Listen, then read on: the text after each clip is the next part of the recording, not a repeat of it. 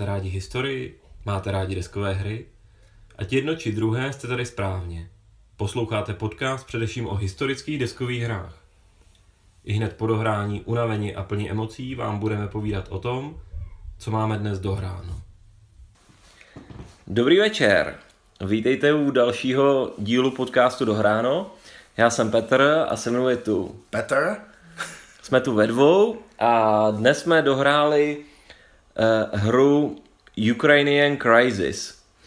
Nicméně uh, v další části vám povím ještě o hře, která vlastně vyšla ve stejném balení, a to je hra The Little War. Ale k tomu až později. Uh, tak, než se možná pustíme do toho, co je, o, o čem je Ukrainian Crisis. No teda ten název zní daleko víc impozantně, než ta hra nakonec vypadá, ale to nemyslím špatně. Přesedíme u malého konferenčního stolu a máme jí celou na něm. Je taková menší, no. Ale ten název ve skutečnosti odpovídá uh, asi, když jsem se díval na, na Wikipedii, tomu uh, skutečnému uh, konfliktu. Aspoň na, na Wikipedii je to přesně pojmenováno Ukrainian Crisis nebo Ukrajinská krize. A ke hře se dostaneme za chvilku, ale už teď můžeme napovědět, že to je o konfliktu, který uh, asi všichni ještě pamatujeme. No tak on v podstatě trvá.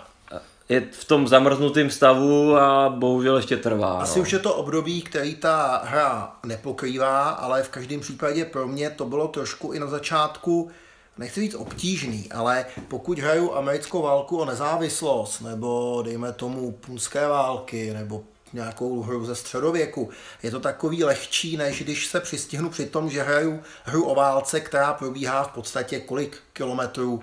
To je vlastně, Ukrajina má hranici se Slovenskem. Hmm. Tuším, že ruská armáda na té hranici umí být v plné síle za tři dny. Hmm. No je to, je to ani den cesty autem, že jo. Tak, ale nejdřív, než se pustíme do, do hry, tak něco málo k autorovi, jak už je u nás zvykem. Autorem Ukrainian Crisis je Brian Train a já bych ho aspoň rád trošku představil. Bude to asi veselý, já ho vůbec neznám, ale prý jsem od něj už něco hrál, tak já, jsem, já sám budu překvapen. Budeš překvapen, ale není tak, není tak, nepřekvapuje mě, že nevíš, nebo že, že, že ty jeho hry neznáš, protože Brian Train je za mě hrozně zajímavý designér, který se specializuje vlastně na uh, neobvyklé konflikty. On sám říká, že vlastně zpracovává věci, které nikdo nespracovává. A jsou to typicky věci z uh, nedávné minulosti, z dvacátého století, nebo ty vlastně úplně nám nejbližší a uh, dělá opravdu témata, která prostě do hry ještě nikdo předtím nedostal. Brian Train má vlastně vlastní uh, takové minivydavatelství a zároveň občas publikuje přes nějaké, uh, přes nějaké jiné firmy. Když si vezmu z jeho tvorby, tak uh, já třeba mám uh, tady za sebou hru, kterou jsem ještě nehrál, ale celkem se na ní těším. Je to Operation Whirlwind, což je o uh, Budapešti v roce devatenáct padesát šest. Asi uh, víte, že uh, revoluce, která byla v tou dobu v, Ma- v Maďarsku, byla na rozdíl od šedesátého osmého u nás výrazně krvavější a tohle je hra, která vlastně o, to- o tomhletom uh, vypráví. Takže to je příklad vlastně toho, toho konfliktu. Ale vím, že on dělal spoustu různých konfliktů uh, ze studené války, například z Chile, co já vím. Má uh, nějakou hru na... Možná pro ty mladší, jenom devatenáct padesát šest Maďarsko byla invaze Sovětského svazu do Maďarska, kde vlastně byl pokus dostat komunisty nebo to nejtvrdší křídlo komunistů od moci. Přesně tak. A stejně tak jako, una, jako k nám v roce devatenáct šedesát osm přijeli tanky, ale tam se, tam se střílelo a tam, tam se umíralo poměrně hodně. No, takže tohle to je tak ta jeho sféra, tyhle ty konflikty. Já vím, že on udělal jednu zajímavou hru na téma Alžírska a vlastně revoluce v, v, v Alžíru. která, uh, ani nevím, myslím, že se jmenovala Algeria, ale ne, neberte mě za slovo. Proč o ní mluvím je to, že ona byla inspirací pro Volka Ruhnkeho při vytváření coin systému. A coin systém asi, o tom už jsme mluvili a mluvit o něm určitě ještě budeme. To je věc, která je teď hodně aktuální, hodně oblíbená. A až moc. Možná až moc, já nevím, já jsem se toho ještě dost ne- nenabažil. Ale Brian Train na tom má vlastně podíl, na tom, na tom vzniku. A Brian Train se vlastně potom vrátil k té tvorbě a má za sebou dneska už dvě hry v coin systému. A ta první je i Distant Plain. A to je ta hra, o které jsem ah, mluvil ve tře. Tak Distant Plain jsem hrál, ano. Tak Distant Plain je, je hlavně od Briana Traina, samozřejmě ve spolupráci s Volko Ruhnkem. A úplně nejčerstvější hra, která teď přichází těm, co si ji před, předobjednali od G M T, od Briana Traina, taky velká, je Colonial Twilight, což je ten, nej, což je ten nejnovější kon ve dvou, kdy on se vlastně vrací k tomu tématu toho Alžíru, které, které zpracoval předtím. Tak na ten coin ve dvou se těším a Distant Plain teda je zrovna coinovka, která mě moc nechytla. Já jsem tam trošku zazlíval ty určitý To, ten design těch stran toho konfliktu, který miluju v Cuba Libre nebo i v Liberty or Death, tak tady mi úplně neseděl, ale hrál jsem to s chutí, byly tam pěkný momenty, takže hezky. Hmm. Já doufám, že Distant Plain někdy dostaneme taky do dohrána, protože to bude zajímavá diskuze. Pro mě zase jeden z těch oblíbenějších coinů. Takže tolik k Brian... Tak ono to zní trošku jako, že jsou to garážovky a ty hry jsou takové menší. Na druhou stranu já teď mám v ruce krabici od té Ukrainian Crisis a to je hrozně pěkná krabice, taková malinká, pěkně se vejde. Tváří se trošku jako úvodní stránka z novin s fotkou z vojáky, takže je to hrozně pěkný i na ten pohled. No, tady je totiž zajímavý o Ukrainian Crisis to, že Brian Train tuto, tuhle hru vytvořil nejdřív jako print and play. A vytvořil ji a vydal ji na, na, na svém webu, jestli se nepletu, v okamžiku, kdy bylo vyhlášeno referendum na Krymu.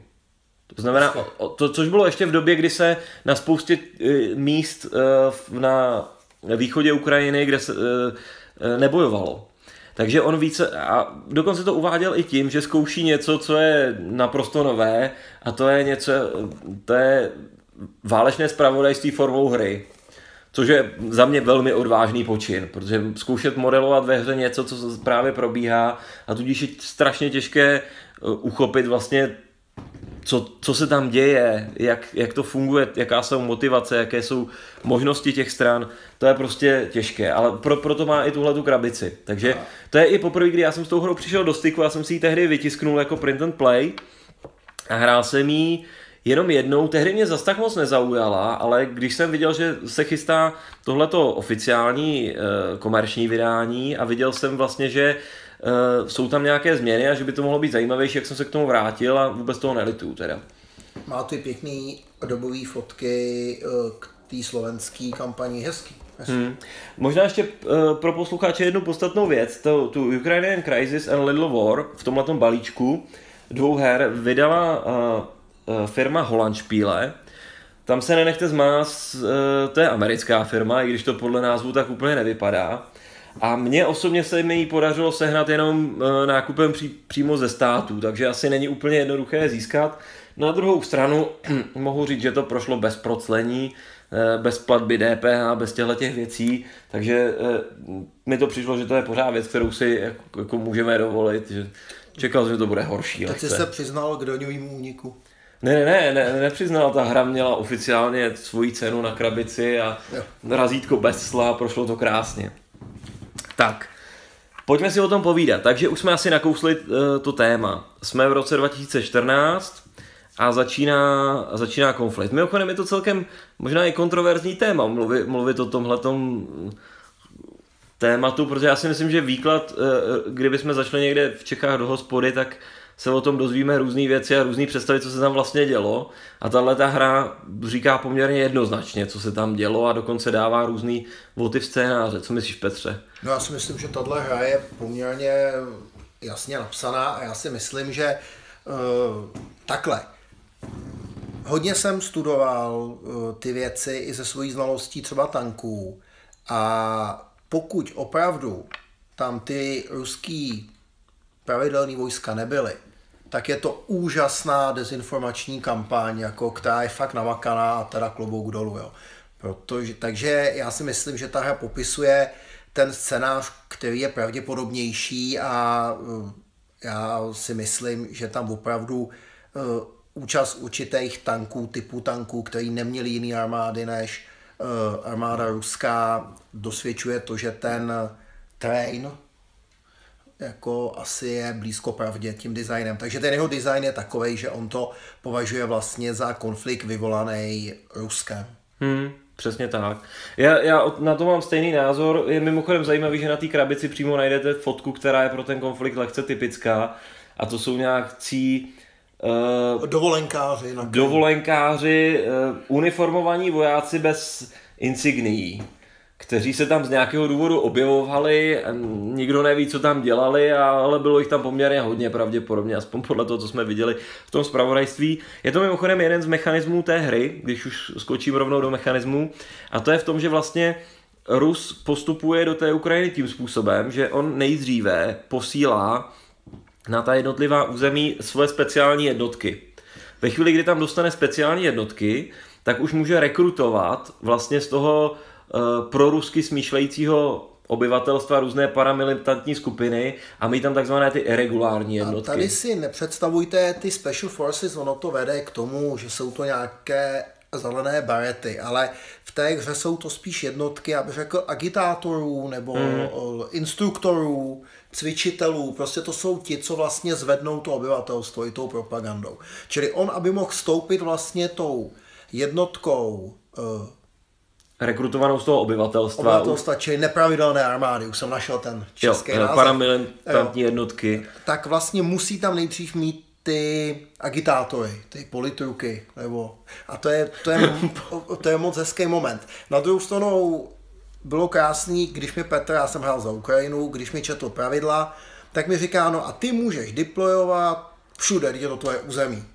Tak to bylo takový hezký, takže Ukrajinec může vlastně svoje nepravidelné jednotky i teda pak posléze pravidelné dávat všude. Na, dá na území teda Ukrajiny. No. A nikoho nepřekvapí, že Rus může nasazovat svoje jednotky za určitých pravidel i do Moldavska a do Běloruska. Hmm. Samozřejmě do Ruska, a ta hra potom připouští i vlastně opravdu ozbrojený váleční konflikt, kdy jsou do toho zataženy konvenční síly. Je tady ta varianta, že Rusové opravdu s konvenčními silami překročí hranici. A je samozřejmě logické, že Ukrajinci proti nim, ty, ty mohou ty konvenční síly používat i vlastně i na obranu proti těm paramilitantním skupinám. Takže tohle všechno tady, tady je. Ale možná, možná jak se to hraje. Čo? Já bych začal uh, ještě od vítězných podmínek. Pojďme přesně, říct... vítězné podmínky. Čeho máme dosáhnout? Musíte získat, a teď pozor, víc bodů než soupeř. O tak, Petře, zase víc bodů, víc prestiže. Ne, já jsem to řekl na schvál a teď, jak, a teď je důležitý, jak ty body získáváte. A ty body získáváte nejdřív a k tomu vede to, že je to válka za dobytá území. Takže ty ukrajinská území, ta separatistická, jsou obodovaná určitým způsobem. Některá jsou za čtyři body, ty méně jsou pak za bod, dva, tři body, a pak taková ta, a ta ukrajinská území, tak kde ukrajinské obyvatelstvo, jsou za nula, takže vlastně toho Rusa nezajímají. Čili už tohle to tam krásně dává tu geopolitiku toho konfliktu, kdy ten Rus sleduje tu linii toho ruského obyvatelstva. To je to, že vlastně ten Rus musí zachovávat to zdání, že chrání ty Rusy no, chrání, před těmi, před těmi uh, fašisty z Majdanu. No, ně, ně, něco takového. No. Tak. Čili to je, to je moc hezky nadizajnovaný, ale těmahle bodama to nevyhrajete. Důležitá je vaše prestiž. Jo. A tu prestiž bych popsal jako politickou situaci. On to i Brian Train to tam popisuje celkem dlou, dlouze, že si musíte představit, že to je prestiž ve smyslu mezinárodní prestiž, prestiž ve smyslu vnitropolitická, prestiž ve smyslu schopnosti uh, jak si projektovat tu svoji sílu do, do, na, to daný, na to daný území, podpora těch toho, ta politická podpora fakticky. Je to prostě nějaká kombinace, která je samozřejmě vstažená na ten konflikt, není to obecná prestiž. A skvělý je, že ta hra začíná tím, že Rusko má prestiž vysokou, čili to nemusí být v každém případě pojímaný jako pozitivní. Prostě někdo může mít prestiž vysokou, protože je silný, zlý a všichni se ho bojí. A ta Ukrajina po těch všech událostech, ta vláda byla nestabilní, byly tam prostě různé ty národnostní třenice, špatně řešené tou centrální vládou, tak vlastně má tu prestiž nízkou. To je, to, to je pěkný moment. Hmm. A co tu hru dělá hrozně pěknou, je asymetričnost určitá, protože ty strany mají jinou možnost, jak tu prestiž získávat vlastně. Hmm. Možná bych ještě doplnil ty vítězné podmínky o to, že vlastně ta hra může skončit dvěma různými způsoby. A to je buď to ty boje nastaly, a nebo nenastaly. Pokud boje nenastanou, tak je to celé jenom o té prestiži a vlastně to území nehraje vůbec žádný vliv. Pokud nicméně nastanou boje, to znamená, je tam aspoň jeden takzvaný bojový tah, tak v tu chvíli už se to počítá, to území, a prestiž se počítá oběma jenom, jenom za polovinu, takže má menší význam, vlastně poloviční, poloviční z, z, toho, z tohohle pohledu. Přičemž ta hra je nastavená, takže je velice pravděpodobné, že ty boje nastanou, protože je tam v balíčku karet událostí jedna karta, která to přímo povinně vyvolává a jenom za určitých okolností nenastane. Například, když by ta hra skončila klesnutím jedné strany prestiže na nulu dřív. A, a, to, a to zase neuděláš bez boje. Tak já si myslím, že to je spíš o tom, že ten Ukrajinec je schopen oddalovat uh, ten, ten otevřený konflikt tak dlouho, až vyhraje před tím. No vlastně musela bys taká to. Ona by mohla ještě přijít v prvním kole, nebo kdyby ještě nebyly žádné jednotky na ploše. Může to nastat, ale je to poměrně dost nepravděpodobný. Spíš ta hra předpokládá, že ten, ten boj nějaký podobě tam nastane. No, jak získává asi body teda převážně Rus? Takže Rus má tu možnost, že obsadí ta území. Mm-hmm. Potom má možnost, že vlastně během bojů budou ty jeho jednotky útočit na cíle, které snižují prestiž té Ukrajiny. Hmm. To jsou asi ty hlavní zdroje. Já bych možná rozebral ty boje, protože ty jsou hro, hrozně zajímavá věc v tomhletom. Je to jednoduchý, elegantní, na první pohled ne, neobvyklý, je to mechanismus, který jsem nikde jinde neviděl, ale dělá tam zajímavé věci. Jde o to, že máte vlastně dva typy jednotek. Máte konvenční síly, takzvané regulární, nebo ty irregulární, to znamená ty paramilitantní skupiny, vlastně ty ozbrojené obyvatele, ať ty, ty proruské nebo ty proukrajinské. A ve chvíli, kdy bojujete, tak záleží na tom, jaké skupiny proti sobě jdou. Vy si, útočník si vždycky vybírá skupinu, která jde proti jiné skupině.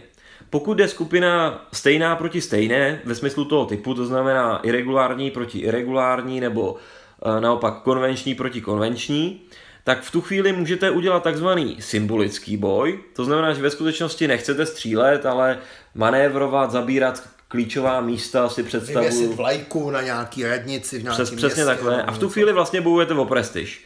Boje jsou jednoduché v tom, že házíte na kostce a dáváte hity na pět šest. Každá jednotka má svoji sílu, ty nepravidelné milice mají jedničku, potom jsou tam ty řadové jednotky ukrajinské, ty mají dvojku, pak jsou tam řadové jednotky ruské, ty mají čtyřku. Přesně tak. A to je prostě jednoduše počet kostek, který ház, které hážete.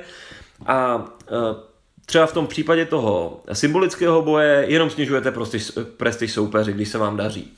Nebo můžete vyvolat takzvaný kinetický boj a v tu chvíli už se opravdu střílí a v tu chvíli likvidujete nepříteli jednotky. Pak je tu ale varianta, že proti sobě bojují ty odlišné typy, to znamená ty irregulární proti regulárním nebo opačně. A v tu chvíli uh, můžete zase udělat jenom symbolický boj, to je prakticky stejné, a nebo můžete dělat takzvaný asymetrický boj a v tu chvíli konvenční síly likvidují ty irregulární, ty paramilitantní, ale opačně to tak není. Opačně snižujete prestiž. A, a to je prostě úžasný, protože tam opravdu manévrujou ty těžce rozbrojené ukrajinské jednotky a teď prostě opravdu střílejí ty ozbrojence té Luhanské republiky samozvaný, že jo? No a pak najednou vidíte v novinách fotku, jak poskakujou ty Luhanský po sestřeleném ukrajinském letadle, no a prestiž Ukrajiny jde dolů.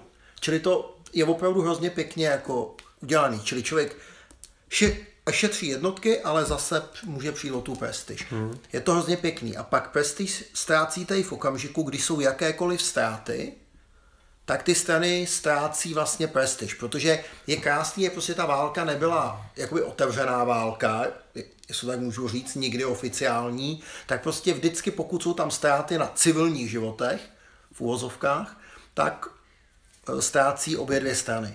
Přesně tak. A je tady i třeba to riziko ve chvíli, kdy útočíte velkou silou proti menší, tak všechny zásahy, které jsou navíc, v tom kinetickém boji, když se skutečně střílí, tak vám zase sníží prestiž, protože to znamená poškození infrastruktury, ztráty na ci- životech civilního obyvatelstva, tyhle, ty, tyhle ty věci. A...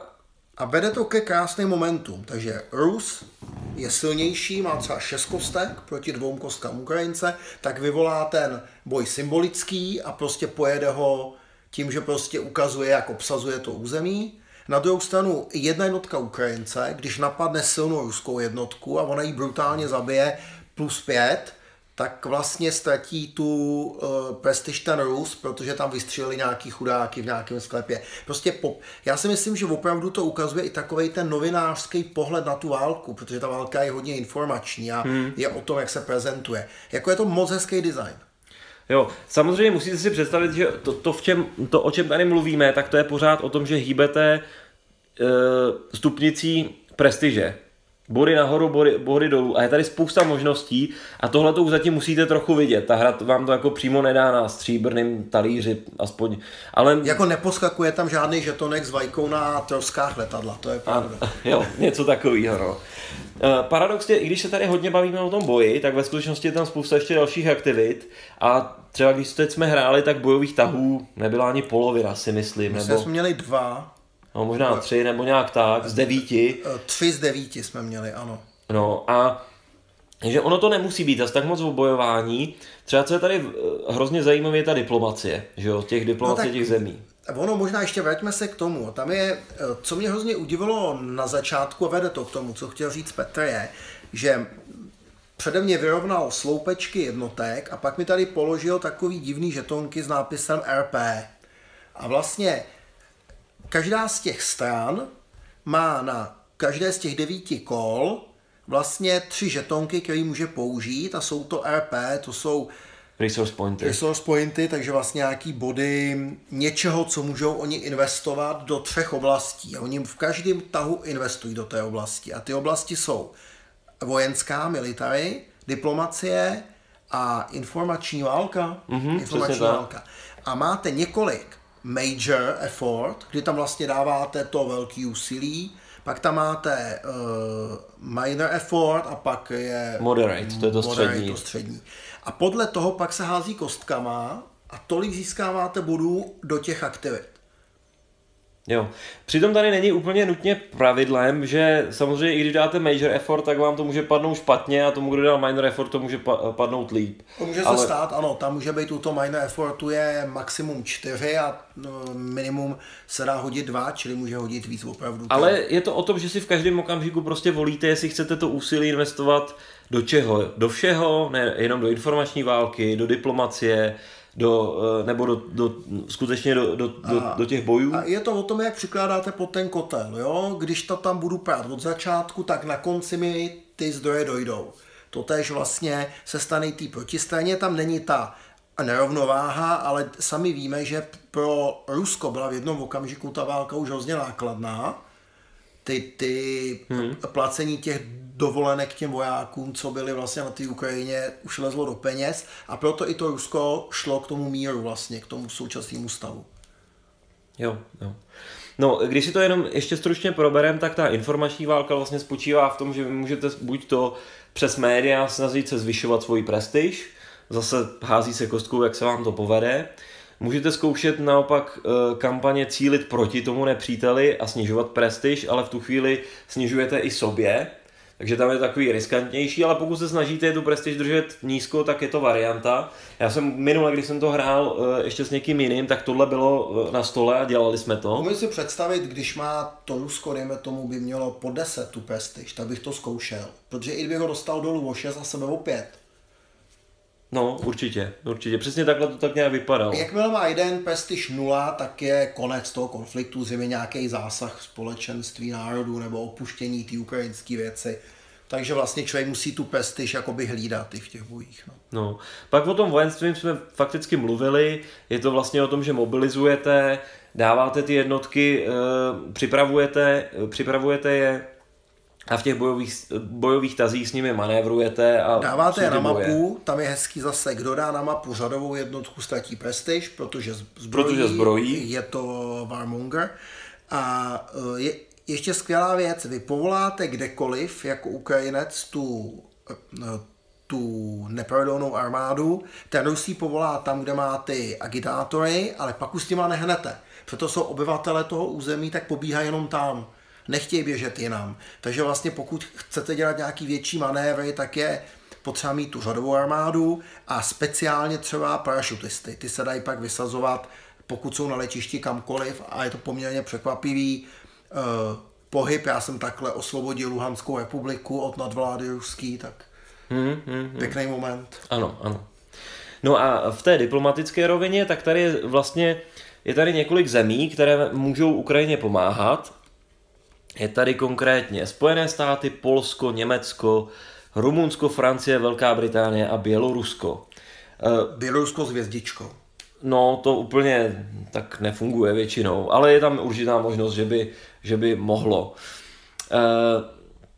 E, přičemž každý z těchto států může být buď ve stavu neutrální, to znamená, že nijak nepřispívá, nebo podporuje ve stavu supportu Ukrajinu a v tu chvíli vlastně Ukrajina získává prestiž za ty, za ty všechny státy, které podporují, samozřejmě podle jejich významu.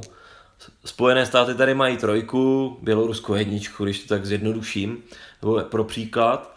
A pak je tady ještě možnost dostat je až do toho nejvyššího stavu, a to je intervence, kdy vám skutečně aktivně pomáhají a vy ty body, tu jedničku až trojku, podle té konkrétní země, si potom teda ukrajinský hráč může přidat do nějaké, do nějaké té operace, to znamená do těch informací, do té diplomacie nebo do, do toho vojenství, takže je tam prostě výrazná pomoc. Je to prostě hezký a ten stát, který je v té pomoci silnější, čili ta Amerika, to Německo, ty mají tu trojku, tak se hůř posouvají, protože vždycky se hází na počtu kostek vlastně, kolik je síla toho národa. Takže pokud je síla toho národa tři, tak házíte na třech kostkách a podhazujete svůj základní hod v té oblasti té diplomacie. Takže vlastně hnout s Američanama je těžký. Takže já jsem třeba hodil takhle dvanáct a ještě s, s pomocí Poláků a, a obětování části prestiže jsem ukecal Angelu Merkelovou, aby nás začala podporovat, což bylo moc hezký taky. Přesně tak, tím se jiná trojková země, Německo, dostalo do té oblasti supportu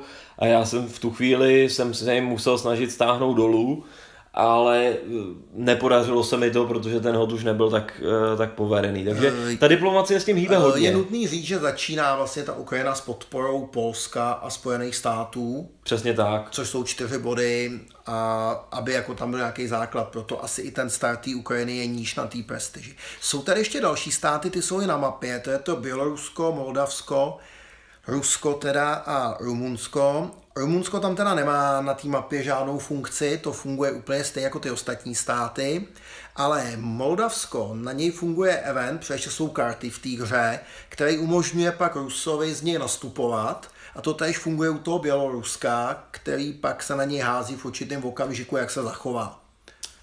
Tak tak. Udá- karty jsou tady poměrně jednoduše použité, jsou tady karty událostí a vlastně v každém kole každý hráč použije jednu a je tady spousta zajímavých tematických věcí. A třeba se nám stalo v jednom kole, to bylo krásný, že na mě Petr zahrál, že začala krize s Islámským státem a proto se mi nepočítá do prestiže ten vliv Ameriky, protože Američani nemají čas. A já jsem si ve, sta- ve stejném kole jako líznul hashtag United for Ukraine, což je karta o tom, že americký minister zahraničí dal na Twitter, že podporuje Ukrajinu a ta karta nemá efekt v té hře, jo? Tak jsem se, no. Tomu jsem se schutí zasmál. Jo, to bylo hrozně pěkný. No takže je tady takový menší balíček karet, já myslím, že je nastavený tak, že ho během každé hry prolížete celý a samozřejmě, když se na to kouknu z hlediska produkce, tak nejsou tady třeba žádné obrázky na těch kartách a podobně, ale ty události se jednoduše, jednoznačně, zaj, jednoznačně jsou zajímavé. A já myslím, že tomu dávají trochu šťávu a, a víc, toho, víc toho příběhu. Tak pojďme asi hodnotit. co okay. Petře? Tak jo, tak jako obvykle plusy. Začneme, kdo chce začít? Tak já můžu, tak pro mě ten plus je to, že se nebál popsat poměrně věc, která se stala v blízké době, nebál se toho, tak já jsem si to schutí zahrál.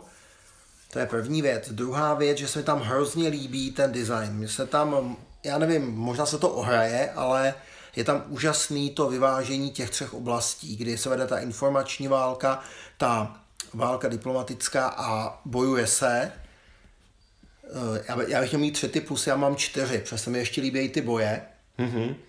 A pak se mi hrozně líbí ta, ty vítězné podmínky té hry, které zbuzují tu asymetričnost toho hraní. No, já se musím podepsat úplně pod všechno. E, mně se to taky líbí, na to, jak je to miniaturní, na to, jak je to jednoduchý, tak e, všechny ty, třeba, ta, třeba ty varianty boje a vůbec ta spousta možností, jak se dá hýbat s tou prestiží, tam dělá spoustu zajímavých věcí a já mám vlastně zahrál jsem to kdysi jako to print and play, teď je to moje druhá hra a mám pořád pocit, že tam mám spoustu věcí, co bych chtěl vyzkoušet. Různé strategie, jestli chcete jít do toho konfliktu ozbrojeně, jestli chcete zkusit do toho jít diplomaticky nebo přes tu informační válku. A i nutnost tohleto, to, to jsem viděl v té minulé hře, přizpůsobovat tomu, co dělá soupeř a to, to je prostě hrozně zajímavé, že není to, není to jeden scénář, který byste si jednou zahráli, řekli byste si, aha, tak asi takhle to ten autor vidí, nebo takhle to asi bylo a e, hotovo. Ne, na mě to má ten, nebo na mě to má ten efekt, že já mám chuť zkoušet a říkat si, no dobře, tak příště si to chci zkusit zase tuhle stranu a zkusit zase něco úplně jiného. Jo, takže to, to je to. Uvědomil jsem si jednu věc, která vlastně nenastala e, v této hře, a já jsem zažil v té předchozí, to je ještě jedna zajímavá tabulka takzvaných kritických incidentů. Tam totiž v jeden okamžik hážete dvě kostky, to je ve chvíli, kdy do něčeho dáváte maximální úsilí. A pokud hodíte double, to znamená dvě stejná čísla, tak se aktivuje tato tabulka a tam je ještě spousta dalších zajímavostí, které, které tomu můžou dodat šťávu. Já jsem například v té minulé hře zažil to, že se vyloženě Krym dobrovolně spojil s, s Ruskem. Takže věc, která taky historicky nastala, no, až, až v nějakém stádiu samozřejmě, ale, ale nastala. Takže je tam ještě, jsou tam ještě různé věci, které jsme ještě neviděli a myslím, že to má co nabídnout. Jo, je to tam, no. Samozřejmě musíte počítat s tím, že tohle není taková ta velká hra, jako je Coin nebo tak. To jsou ty negativa asi, jo, že přece jenom ta hmm, je taková trošku straightforward, jo.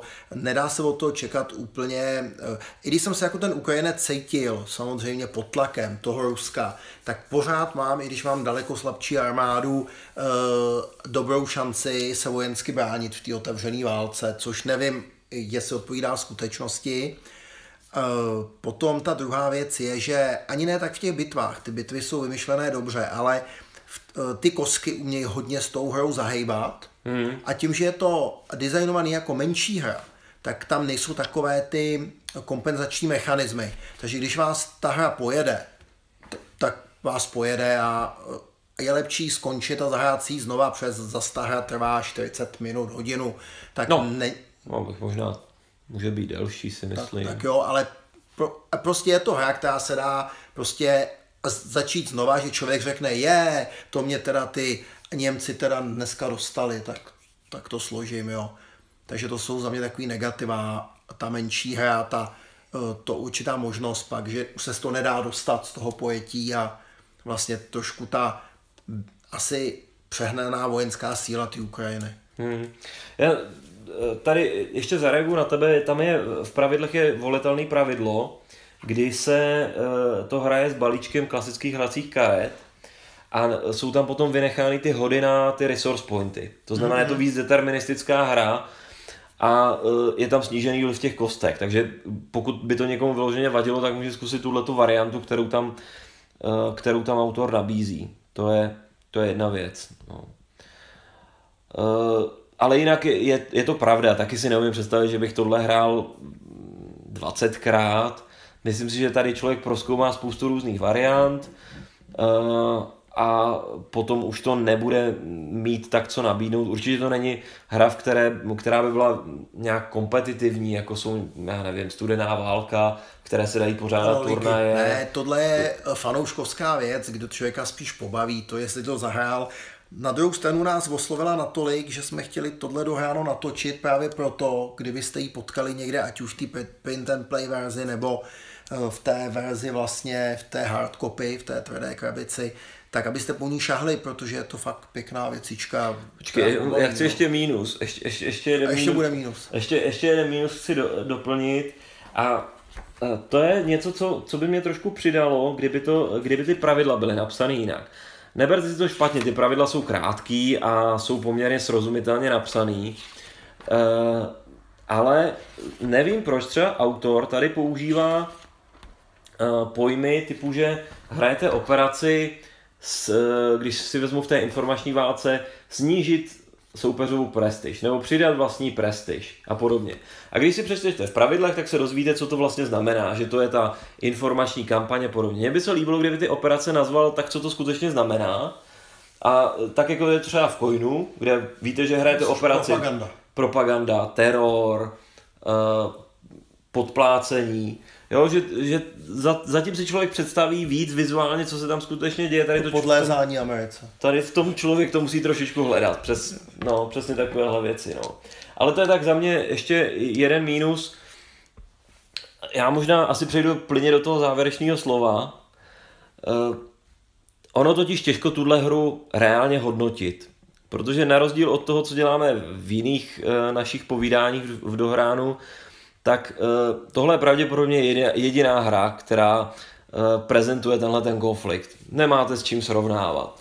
Stejně tak ten konflikt je natolik čerstvý, že nemáte šanci srovnávat, jestli to ta hra dělá dobře nebo špatně. No, nejsou ty analýzy, nejsou nezávislí, to si prostě... je to podbarvený, běží to teď. Jasně. Přesně tak. A počkáme si nějakou dobu, abychom viděli, jestli to dává ty historické výsledky nebo nedává, jestli, jestli ty vůbec ty základy, jestli tam dělo něco jiného, nebo jestli tam dělo to, co tady ta, ta hra ukazuje. Takže těžko srovnávat, ale to je asi důvod, proč to není důvod, proč si to nezahrát. Protože pokud je to, je to možnost se na to podívat, píše zkusit to příběh, si to, píše to příběh. Vypadá to hezky. A za mě je v tom vidět, je v tom vidět, člověk se prostě o tom, o tom konfliktu dozví a jsou tam dost inovativní mechanismy. Třeba ty boje a ta manipulace s tou prestiží, to, to jako bych byl rád, kdyby někdo někdy okopíroval, protože je to jednoduchý a přitom to funguje. A myslím si, že, že to bude platit na spoustu jiných konfliktů tohoto typu. Protože realita je taková, že konf- konfl- tyhle ty nekonvenční konflikty byly historicky a budou. A možná budou ještě víc, než byly dřív historicky. Takže...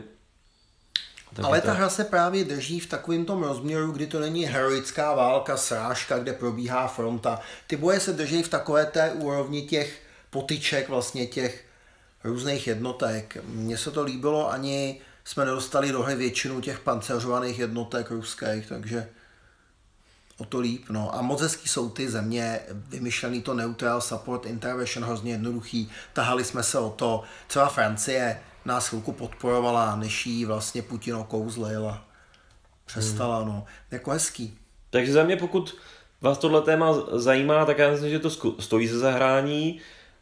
Já jsem si myslel, že pro mě to bude na jedno zahrání, ale to na víc zahrání, protože tam spousta věcí, které chci ještě prozkoumávat. Takže za mě jednoznačně povedený kousek na to, na, na to, co to je. Určitě. Překvapení pozitivní. Tak. No a teď bychom měli přejít k tomu, co je v, tom, v té krabici vlastně vedle, a to je The Little War. Ale to, to jsem si zkoušel jenom já, jako solitér. Takže o tom vám povím, o tom vás samozřejmě nechci ochudit, protože je to jeden balíček, tak si myslím, že stojí za to o tom povědět naráz. No, ale, ale asi, se, asi bez Petra. Ale já se rozloučím, jako vždy zmizím po anglicku.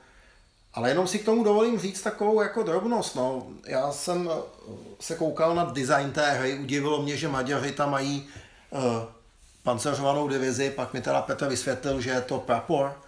Že to je jenom prapor, no. To je ve skutečnosti to, to maličký proti těm konfliktům, co známe. Byly to nějaký pancéřovaný auta, spíš nějaký polopásy, jo. Ale já jsem neodpustil takový komentář, kdyby Němci nesebrali Slovákům všechny československé tanky, které byly dislokované na Slovensku v rámci třetí Votrubové armády po mobilizaci v roce třicet osm, tak kdyby je Maďaři napadli, tak by se Slováci zastavili až v Budapešti, jo. Takže měli dost kliku, že to byla jenom Little War. Jo, a já mám, myslím, že už se teď už musím vysvětlit, co to je, když Petr měl tenhle ten komentář. Takže díky, Petře. Ahoj. Ahoj. A Little War je totiž o konfliktu mezi Slovenskem a Maďarskem v roce devatenáct set třicet devět, kdy Maďarsko napadlo uh, Slovensko a celý konflikt se vlastně na, uh, odehrává rela- na relativně malém území uh, východního Slovenska. Neptejte se mě, proč ten konflikt vlastně vzniknul. Já jsem se to nějak nepokoušel studovat a jako pro laika je pro mě naprosto nepochopitelný, že dva relativně čerství spojenci Hitlera se do sebe pustí, respektive, že jeden má pocit, že něco získá, když napadne toho, toho druhého. Ta doba byla asi z tohohle pohledu opravdu šílená. Ale to v té hře ani pořádně nenajdete. Ta hra není politická, ta hra je opravdu o té vojenské stránce té věci, opravdu o té malé válce. Ta válka byla dost krátká, ona se odehrávala během několika, asi osm až dvanáct dní, tady, tady píšou, takže je to relativně malý konflikt. Petr už naznačoval, že i ta velikost těch jednotek je malá, nečekejte tady žádné tankové divize, jsou tady žetonky na úrovni těch, těch praporů a spíše je to, je to o pěchotě. Jsme tedy z hlediska mapy na východním Slovensku, nicméně, co jsem se díval na Wikipedii k tomu konfliktu, tak možná ten konflikt probíhá ještě někde jinde, ale to, to, to, to co ta hra zobrazuje, je, je ta, tato část. A když se podívám na to, o co tady jde, tak vlastně Maďaři teda překročí hranice a celé vítězné podmínky jsou postaveny na tom, vlastně, jestli zaberou nějaká uh, klíčová uh, místa, jako tady uh, Humenné, Michalovce, možná trošku aspoň známá slova. To znamená, kam vlastně uh, dojdou. Lehce i v tom brání i, uh, i hory, takže je tady trošku vliv, vliv terénu. A to je vlastně taková ta základní e, premisa. Tak, na rozdíl od o, her tohoto typu je to e, hra s takzvanou tou area mapou, to znamená, nejsou tady hexy, ale e, jsou tady jednotlivá území, to je koneckonců stejné jako v, v té e, ukrajinské krizi, ale tady je to přece jenom úplně jiný charakter hry. A obecně bych řekl, že pro e, člověka, který hraje ty klasické hex encounter hry, kde, které simulují a které se nejčastěji používají třeba na druhou světovou válku a simulují ten, ten konvenční konflikt, tak tady je to hodně jiné. Opět Brian Train tady používá mechanismy, které nevím, jestli jsou použity někde jinde. Ale v těch nejmasovějších hrách, v těch nejznámějších opravdu nejsou.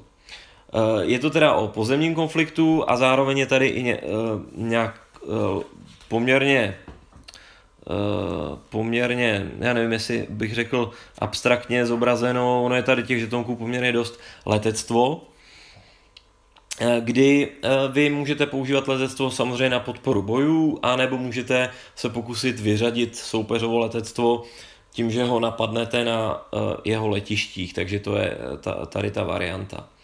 Tak a co se týče těch herních mechanismů, tak asi vezmu ten nejzajímavější, který, který mě na tom zaujal. A to je to, že The Little War využívá balíček hracích karet, normálních pokrových karet, a využívá ho hrozně zajímavým způsobem. Vy z toho balíčku vydáte, vyndáte všechny takzvané ty face karty, J Q K, a to jsou karty, které vlastně slouží těm hráčům jako takzvané speciální akce. Ty dostanou rovnou do ruky. je to tak, že červ, všechny červené karty uh, jsou pro hráče, který hraje Maďary, všechny černé pro toho, kdo hraje Slováky. A uh, ten zbytek karet tedy zamícháte a postupně je uh, lížete, vždycky nějaké množství. Tady bych rovnou doplnil to, že co se týče těch speciálních karet, třeba v, uh, v uh, Optional Rules, tady Brian Train uh, navrhuje omezit to množství těch speciálních karet Slovákům, protože přece jenom uh, reorganizace slovenské armády v té době uh, ještě neproběhla. Píše tady konkrétně, že to bylo vlastně e, chvíli po tom, co, e, co se vůbec e, vlastně e, měnila ta struktura z té československé na tu, na, na tu slovenskou, což nevím přesně, jak to, jak to historicky bylo, ale e, znamená to to, že doporučuje omezit to množství těch speciálních akcí, které zahrnují například ty útoky na letiště nebo nedále pos, posílení už probíhající bitvy. Takovéhle věci za ty, za ty speciální akce můžete udělat. Tak, ty, tak těch dát tomu hráči, co hraje Slováky, do rukou méně a podle toho třeba posunout závěrečné bodování vítězných bodů. Tak, a jak se to tady hraje s těma kartami? Ten zbylý balíček karet zamícháte a vytáhnete vždycky nějaké množství, pevné množství karet, já myslím, že jich bylo šest.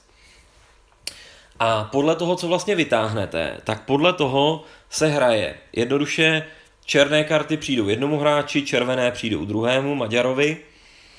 A tudíž může nastat tah, kdy v extrémním případě vytáhnete třeba šest čer, černých karet a bude hrát jenom hráč za Slovensko. To znamená, vůbec dopředu nevíte, kolik aktivací budete mít, je tady poměrně silná tahle ta Fogo War schovaná v, v těch náhodných aktivacích a vaše plány můžou být velice snadno zha, zhaceny, res, res, respektive já jsem z té hry měl spíš takový pocit, že moc neplánujete, že reagujete na to, co vám přijdou za ty karty a podle toho jste schopni uh, něco hrát. Protože pak si ještě podle uh, typů těch karet uh, je rozstřídíte na karty, které vám umožňují pohyb a boj. Například srdce uh, jsou uh, pohyb, píky například jsou boj pro ty strany, takže opravdu uh, na, na začátku každého tahu každý hráč dostane několik karet a některé bude schopen použít jenom pro pohyb, některé jenom pro boj. A ještě ke všemu ta hodnota karty, která je od esa teda do desítky, vlastně určuje, kolika jednotkami může pohnout nebo například zaútočit. A to strašně limituje tu, tu možnost vlastně manévrovat podle vlastní vůle, ale zároveň to vytváří ten příběh té hry, který je teda po každý samozřejmě si umím představit výrazně jiný podle toho právě, jak to, jak to přijde, kdy buď to se Slováci stihnou připravit na hranicích, posílit to, nebo naopak ne. Nějaký obchvat se vám tady povede například, když máte hodně karet pohybu a soupeř nemá, tak se vám podaří provést nějaký obchvat a podobně. Takže silná fogovor, silná tato závislost na, na aktivacích a považuji to vlastně za nejzajímavější element hry. Co se týče toho vyprávění, tak ještě je tu, jsou tu náhodné události, které jsou aktivovány tím, když z toho balíčku vytáhnete žolíka, z toho zamíchaného, ale fakticky jsou tam dva žolíci, takže nastanou dvě události, hodíte kostkou a něco nastane. Ty události jsou poměrně generické, týkají se třeba počasí nebo takových těch běžných věcí jako chaos v týlu. A nebo to, co já jsem zažil, když já jsem to hrál, a to je celkem zajímavé, že je tam i, a to je jedna z těch variant, že Němci se snaží dotlačit politicky obě strany k příměří, protože samozřejmě nemají nejmenší zájem v tom, aby tahle ta válka probíhala. Ale to je opravdu jedna varianta, která může nastat v jednom z mnoha her, takže té politiky těch speciálních událostí tady, tady tolik není. Tak tolik asi ve stručnosti, jak, jak se to hraje, jak to funguje. Když bych to měl jako obvykle zhodnotit ze strany plusů. Určitě plus je to konflikt, jak už u Briana Traina bývá, na který jinou hrou neseženete. Takže pokud vás tohleto z nějakého důvodu zajímá, tak je to, zaj- tak je to ono. Možná bych doplnil, proč je to vůbec v krabici s tou Ukrainian Crisis. Autor říkal, že za prvého tenhle ten konflikt ho vlastně chtěl vytvořit, myslím, že ho k tomu někdo lehce pošťouchnul na nějakém konu. A zároveň jim prostě jednoduše zbylo místo na další žetonky v platíčku pro Ukraine Crisis. Proto se to dostalo do té krabice a proto si myslím, že je to celkem zajímavý balíček, oboje na východ od nás a celkem ne daleko, ale musíte to brát tak, že když jsme mluvili o tom, že Ukrainian Crisis není žádná obrovská hra, tak Little War je opravdu maličká hra s malinčkým množstvím žetonů v rozměru ještě menším než třeba hry, které vycházejí v časopisech nebo v podobném rozměru jako hry, které vycházejí v časopisech. Takže je takto. Takže plus určitě ten, to, že je to nespracované téma, a za mě plus určitě, určitě ty aktivace s pomocí karet. To je hrozně zajímavé použití toho balíčku a dává to té hře zajímavé, zaj, zajímavý rozměr. Ale myslím si, že se to někomu vůbec nemusí líbit, protože je to samozřejmě aktivační systém, který je velmi náhodný, řekl bych více než je zvykem třeba v hrách z druhé světové války. Na druhou stranu je to konflikt, kde nebyly ty nejsilnější mocnosti, takže je možné, že to, že to odpovídá realitě, ale to si netroufám opravdu ohodnotit. Mínusy. Za mě asi mínus je pro mě osobně v tom, že ta hra je opravdu simuluje ty vojenské operace, takže Maďaři postupují, Slováci se brání. O tom proč, o nějakých detailech, o nějakých zajímavostech z toho konfliktu se tady prostě jednoduše nedozvíte, takže pokud ho nechcete vyloženě studovat, tak to není věc, kterou pravděpodobně byste měli nějakým způsobem opakovaně hrát. I když může to být hezky někoho, někomu ukázat jednoduchou hru, kterou rychle zahrajete a která má originální mechanismy. Takže to je jeden mínus. Druhý mínus si myslím, že pro spoustu hráčů bude i ta výrazná náhodnost těch, těch aktivací. Takže to, tolik asi k tomu. Zkoušel jsem to jenom jako solitér, takže si moc víc netroufám tu hru nějak hodnotit. Když to shrnu, já jsem rád, že, to, že to, ta hra byla v té krabici, při, přijde mi to jako fajn takto doplnit uh, hru Ukrainian Crisis, nebo obecně tohle prostě přibalit k nějaké větší hře, když je možnost, tak něco takového na téma, které prostě jinak uh, neuvidíte, ale za mě stačilo, že jsem si to vyzkoušel, získal jsem trošku představu, co se tam dělo, v jakém měřítku, a, ale sám nevím, jestli to ve skutečnosti nebylo, uh, není omezená představa, jestli ta situace nebyla složitější a tato hra neukazuje jenom část, ale mě nějak moc neinspiruje k tomu o tom víc zkoumat. Takže tolik The Little War, malý doplněk, který najdete v krabici ke hře Ukrainian Crisis, která byla tím hlavním v dnešním dohránu. Děkuji za váš poslech a přeji dobrou noc.